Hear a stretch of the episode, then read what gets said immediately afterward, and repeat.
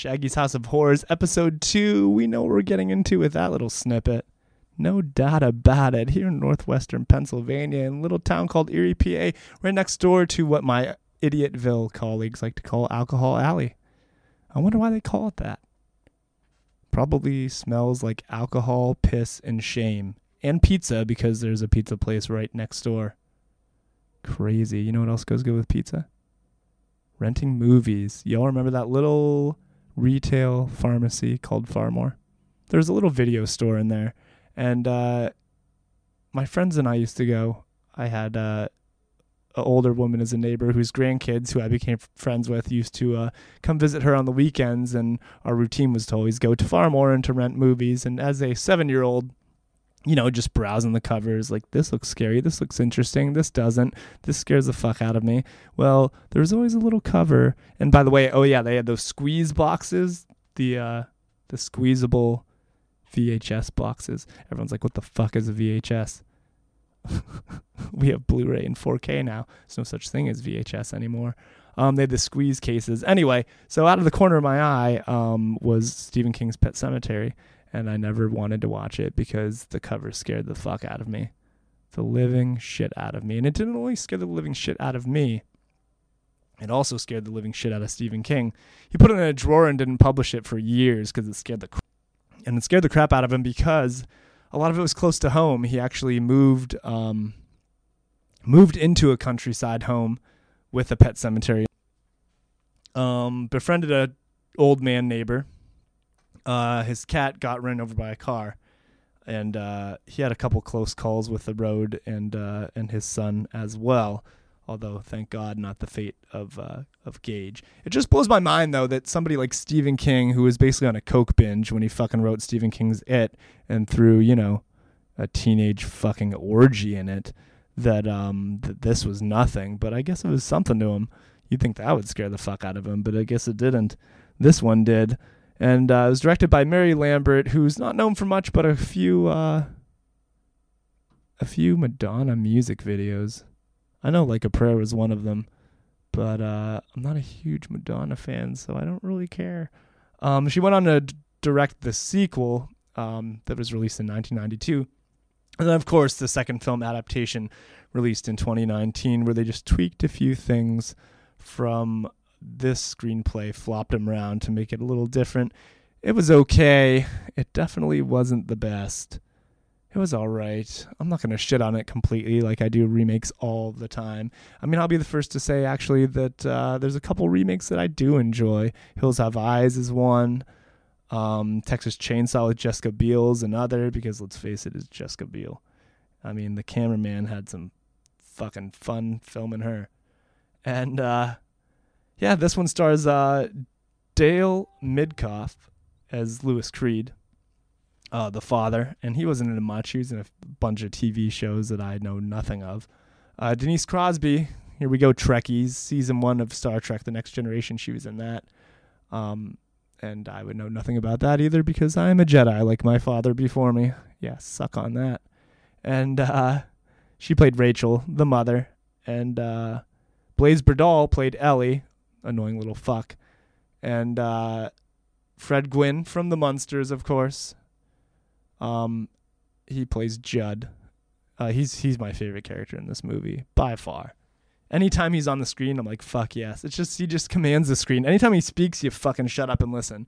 Of course, Lewis in this movie didn't listen to him, but we'll get to that later. And Miko Hughes is Gage Creed. Miko, uh, Miko ended up being a, a, pretty fine actor. Uh, he was in Mercury Rising with Bruce Willis. He was in uh, Wes Craven's New Nightmare, and he did really, really well in uh, in both of those. Um, the film was released on April 21st, 1989, grossed 57.5 million off a budget of just 11.5. And uh, it was originally going to be directed by James A. Romero. Could you imagine? Like as much as I love this film, and I do, I fucking love it. If George A. Romero directed this, like, if if if, if there was like a knob that you would turn. And this movie was at like 80 and you turned it up for the weirdness and the gore and just being fucking afraid and he directed this, you'd turn it up to like 200 by far. Like it's it's crazy to think about. I can only imagine what it would be like if George A. Romero fucking filmed this movie. Could you imagine? Oh, what could have been?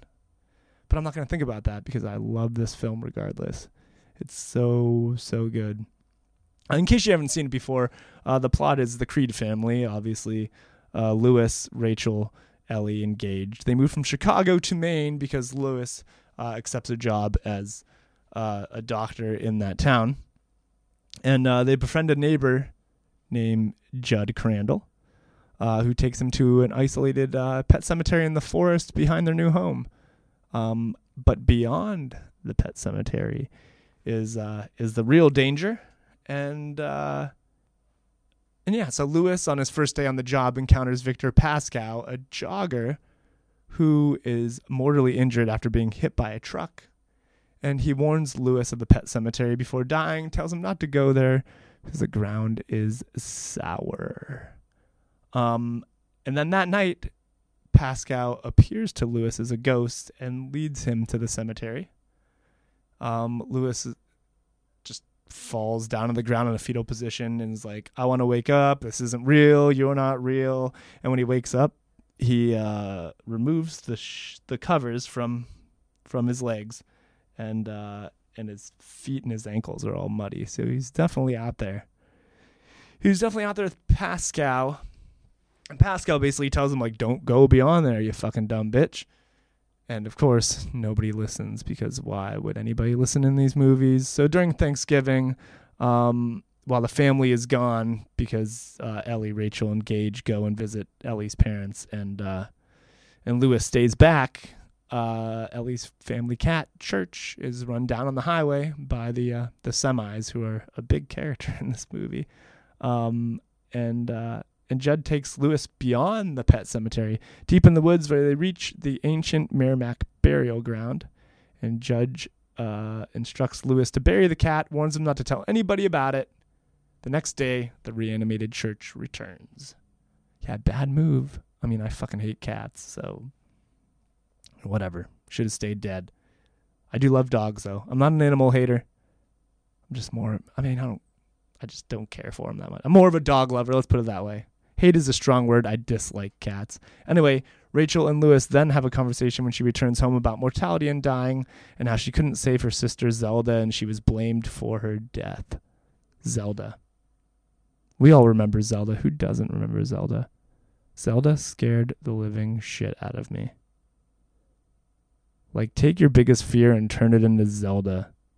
The worst. I would I would have nightmares to where I'd be walking through the kitchen and I'd hear Zelda down in the basement, and I'd open the door, and she'd be at the bottom of the stairs, and I'd close the door in fear, and I'd open the door again, and there she is right in front of me. Holy shit, my pants at age seven. Whew. Not good at all. Craziest thing about Zelda, too, is that uh, after uh, first auditioning girls for the role of Zelda, uh, Lambert changed the course of action and ended up casting uh, Andrew Hubatsek in the role because she felt that a grown man playing the role of a teenage girl deformed by spinal meningitis made the character more frightening. God damn it, Mary, you were fucking right. Jeez, what a move. You can tell too, those big ass hands. No way is that a teenage girl's hands. Holy shit. It's a teenage girl's hands if you're lifting every day. Lifting God knows what. So, sometime later, Gage is killed by a truck, of course, along the highway. Judd anticipates that Lewis is going to consider burying his son in the burial ground, although Lewis denies it. And, uh, yeah, just not good. And obviously, like, there's forces present there which may have caused Gage's death. He tells him of a story of a local man named Bill Baterman who buried his son Timmy in the burial ground after he was killed in World War II. But Timmy didn't come back the same. Whoever you bury up there doesn't come back as the person you buried. Sometimes dead is better. The tagline for the movie. Um, yeah, and after the funeral, Rachel and Ellie leave for Chicago because Why not? Although Rachel's parents fucking hate Lewis, so Lewis is probably just like, just go. I'm just gonna stick back because fuck them. And uh, despite Pascow and Judd Judd's warnings, what do you think? Uh, what do you think Lewis does? Yeah, he fucking digs his son up and buries him in the ritual site. Yeah, he sure does. Um, side note, when he is going through the woods, you hear like trees drop and you hear like weird noises in the background. Well, in the book, there is a character called the Wendigo. This is my this is my favorite, and I really wish I really wish they would have brought the Wendigo in a little more. They they mentioned the Wendigo a little more in the uh, in the remake. In this one, you just hear noises in the woods, and you you know it's like a force or a spirit trying to uh, you know guide them to the burial ground. But the Wendigo is a demon who is a source of dark forces that surround the pet cemetery, or aka the burial ground, I guess. Um, and uh, it's part of a Native American folklore within the book, within his world anyway, King's world. And uh, like I said, it's briefly mentioned in the book, and then more so in the remake a little bit, but not not much in this. And I really wish it would be. And if you want a, an idea of what the Wendigo looks like, uh, did you ever see Pumpkinhead? If you if you haven't, Google Pumpkinhead uh, in the Google search bar, and that's that's really what I feel like the Wendigo would kind of look like. Um, and uh, I, I really, really hope uh, that that somehow in the future, which we will get to in the news, that the Wendigo uh, pops up. But so he buries Gage, and then Ellie has a dream um, of Pascow, and uh, Pascow's basically warning them about what's going on. And Ellie tells um, her mother. So Rachel tries to call uh, Lewis to see what's going on, and he gets Judd, and Rachel says, "Judd, uh, what's going on? Have you seen Lewis?" And Judd says, "No," and Rachel says, "Well, I'm coming home," and Judd already knows what Lewis has done, so he's like, "No, Rachel, don't come home, don't do it." So, enter Gage coming back from the dead man, the way the way he kills Judd. Oh. Like you you grab your Achilles tendon like right when you fucking see that. He slices it open and then just chews his neck out. What? Shit's fucking crazy. Kids chewing your neck out? Damn. Oh, God. Every time that scene gets me. Not so much the chewing of the neck, some of the movies that I've watched and that I will review later on this show have nothing on, this movie. This movie's tame compared to the shit I've seen. But uh, yeah, that Achilles cut, it's, it's bad. It's bad. And uh, that night, Rachel returns, uh, and um, and Gage kills Rachel, and then Gage goes after his dad, but Lewis wins that battle, um, and then Lewis decides to bury Rachel. And uh, that doesn't go over very well because that night, while Lewis is waiting in the kitchen for Rachel and there's a ticking of the clock in the background, the door slowly creeps open and her eyes missing and there's like pus and blood and shit running down her face. Oh, it's nasty. And uh, um, he uh, he goes to kiss her because he's f- that fucked up and uh, she has a knife behind his back, and he screams, and that's where the credits roll, and uh, the uh, the Ramones play at the end credits, and the Ram- the Ramones have two tracks in this movie. Um, they they eventually did the uh, the theme song to this movie too. If you never checked it out, check out the Ramones Pet Sematary. It's a great track. It's fun, and uh, yeah, I'm I'm usually not one to compare book to movie, but because this book was like so special to to King. Um, I had a girlfriend at the time. She uh, she since um, has died of gonorrhea and she's rotting in hell. No, I'm kidding. We still talk once in a while, but um, she was a big book reader and I'm the big movie watcher, so we'd swap interests. Um, I'd make her watch a movie and then she'd read the book and tell me about the book. And uh, that's the great thing about this is it's, it's so close to King's book because he wrote the screenplay. There's a few subtle differences, but nothing much. Um, nothing much changed really. uh, which is good because, like I said, there's uh, there's a lot there's a lot of King's works that have been put into movies that are nowhere near the the books at all, and a lot of the avid readers are really upset about that. Like The Shining is said to be one of the greatest horror films of all time, um, and doesn't follow Stephen King's book at all. So all the book readers are pissed. Actually, Stephen King himself is pissed about that one. But how can he be pissed about that one? That's like that's like Stanley Kubrick, like at his prime best. Uh, the Shining's so so so good. So you can't really can't really have that argument. At least I don't think you can. I don't know. No, no, no movies are better than the books, guys. But we're not here to discuss that because I'm not a reader. Um, yeah, so that's it for Pet Sematary. I would give Pet Sematary I would give Pet Sematary five Herman Munsters. There you go, five out of five. It's just so good. It's such an interesting story. It's such a fun ride. It's creepy at times. It's funny at times. At times, I don't really think it means to be funny, but uh, but you know, like I said, when when you're younger, you know, when you're younger, shit scares you, and and when you get older, some stuff that scared you when you're younger doesn't really scare you anymore. So there you have it, Pet Sematary 1989. Definitely one of my favorites. If you've never ever seen it, please check it out. It's so good. And if you have seen it, watch it again. This is one of those where I can go back and I can watch it whenever I want and still enjoy it as much as I did the first time. Um, I recently watched it, obviously, in order to do this, even though I basically know it by heart. And each time, it's just the best. Just fucking watch it. And uh, so that's it for Pet Sematary. We'll be right back. It's uh, Shaggy's House of Horrors, episode two. What's going on, everybody?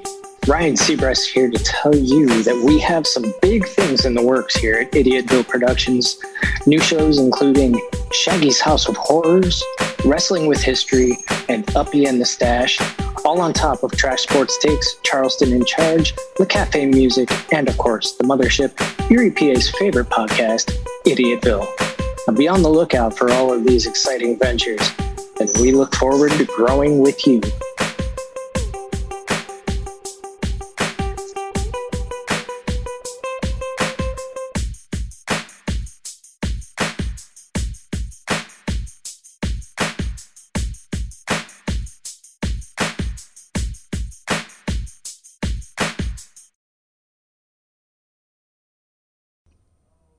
Welcome back, everybody. We're going to get into some horror news. In case you were wondering what's going on in the world, the wonderful world of horror. Not horrors, horror. Come on, guys. Deadline.com is reporting that a prequel to the 2019 Pet Sematary is in the works. How about that? And what I say, I was to bring up the Wendigo one more time. I just feel like this is the perfect opportunity to bring him into the fold, show us what he's got and what kind of happened with the Native Americans and that burial ground. Please just go that route. Just do it for me. It began filming last week. Big names involved are Samantha Mathis from Super Mario Brothers and Broken Arrow. I met her at a convention, what, three or three or four years ago now? I mean, who knows? Obviously, the last uh, the last couple years we haven't been able to do much. So um, it's been a little while since I met her, but she was great. She was a sweetheart, and of course, legend Pam Grier is going to be in it. From I think a lot of you probably know her from Jackie Brown more than anything. Tarantino's Jackie Brown, so she's in it too. Um, and uh, I guess the storyline, not much uh, released yet about the plot, except for the fact that it's an origin story about a family discovering the burial ground for the first time, and is set to debut eventually on Paramount Plus. You guys know me; I'm a physical media whore. I would rather own the movie than ever stream anything. So this whole Paramount Plus, Peacock, Netflix, Disney Plus. I mean, I'm not hating on it. I don't pay for any of them. I use certain relatives' uh, logins if I really want to watch something. But it's like I'm such a Stephen King fan that you need Hulu to watch this one. You need Netflix to watch this one. You need Paramount Plus to watch this one. And it's just like everyone complains about cable being so expensive, but if you own 10 fucking streaming services, it's probably the same damn price. I don't know. Because it's a thing. When this prequel comes out, they throw it on Paramount Plus, and then if I want to watch it, I don't want to have to pay for Paramount Plus. I mean, I guess if they have a free trial, I could watch it, but just for that, I mean, I guess. I don't know. I'm a hater. I'm sorry. Um, also, I'm thinking about getting a guest in here real, real soon. Uh, they mentioned something to me that they wanted to go see the new uh, Candyman. The new Candyman is coming out August 27th. It's, of course, another one, a direct sequel to the original Candyman that was based on the short story The Forbidden by one of my favorite authors, Clive Barker, who is also um, the director of one of my favorite horror movies of all time, 1987's Hellraiser. Definitely going to be doing that one at some point. Um, so I'm going to watch that one and uh, throw a guest in here, and we're going to talk about it real, real soon. I'm also looking to uh, get an interview with somebody. I'm not going to disclose any info on that just yet, but um, a lot of exciting things happening here at Shaggy's House of Horrors. So be on the lookout. Um, as you guys know, you can find me on Facebook. You can message me. You have any ideas about the show? You have any uh, input you'd like to uh, throw my way? Uh, jump on any of the topics that I put up there. The world is your oyster. Just come visit. Uh, you can message me Twitter at Shaggy0077.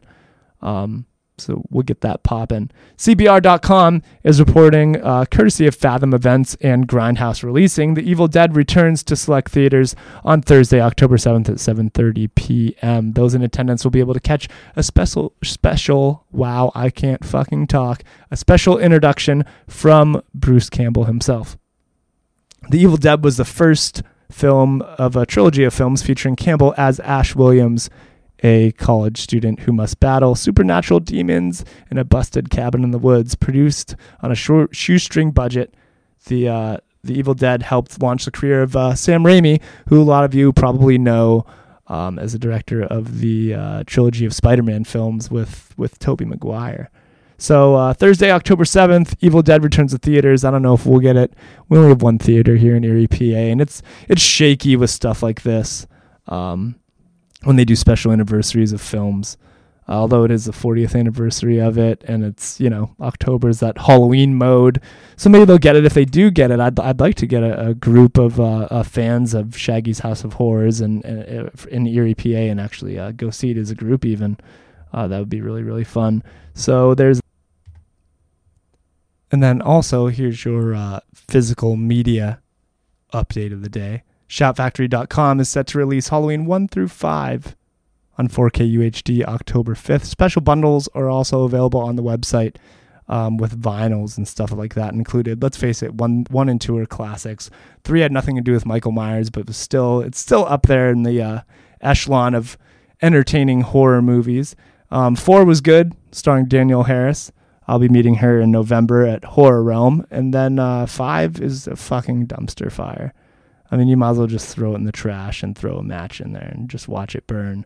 I'd rather take a high grade sandpaper to my cock than uh, than watch Halloween Five. But so that's it. Shout Factory is releasing that. Um, gonna have uh, a lot of exciting a lot of exciting things happening here at Shaggy's House of Horrors. So be on the lookout for all of it. And, uh, you know, you know where to find me if uh, you need anything else. This has been an Idiotville production, home of such shows as Wrestling with History, Up in the Stash, Le Cafe Music, Trash Sports Takes, and Erie's favorite podcast, The Mothership, Idiotville. We'll see you next week. Stay scared. Do you know what a graveyard really is? Well, I guess not. Place where the dead speak.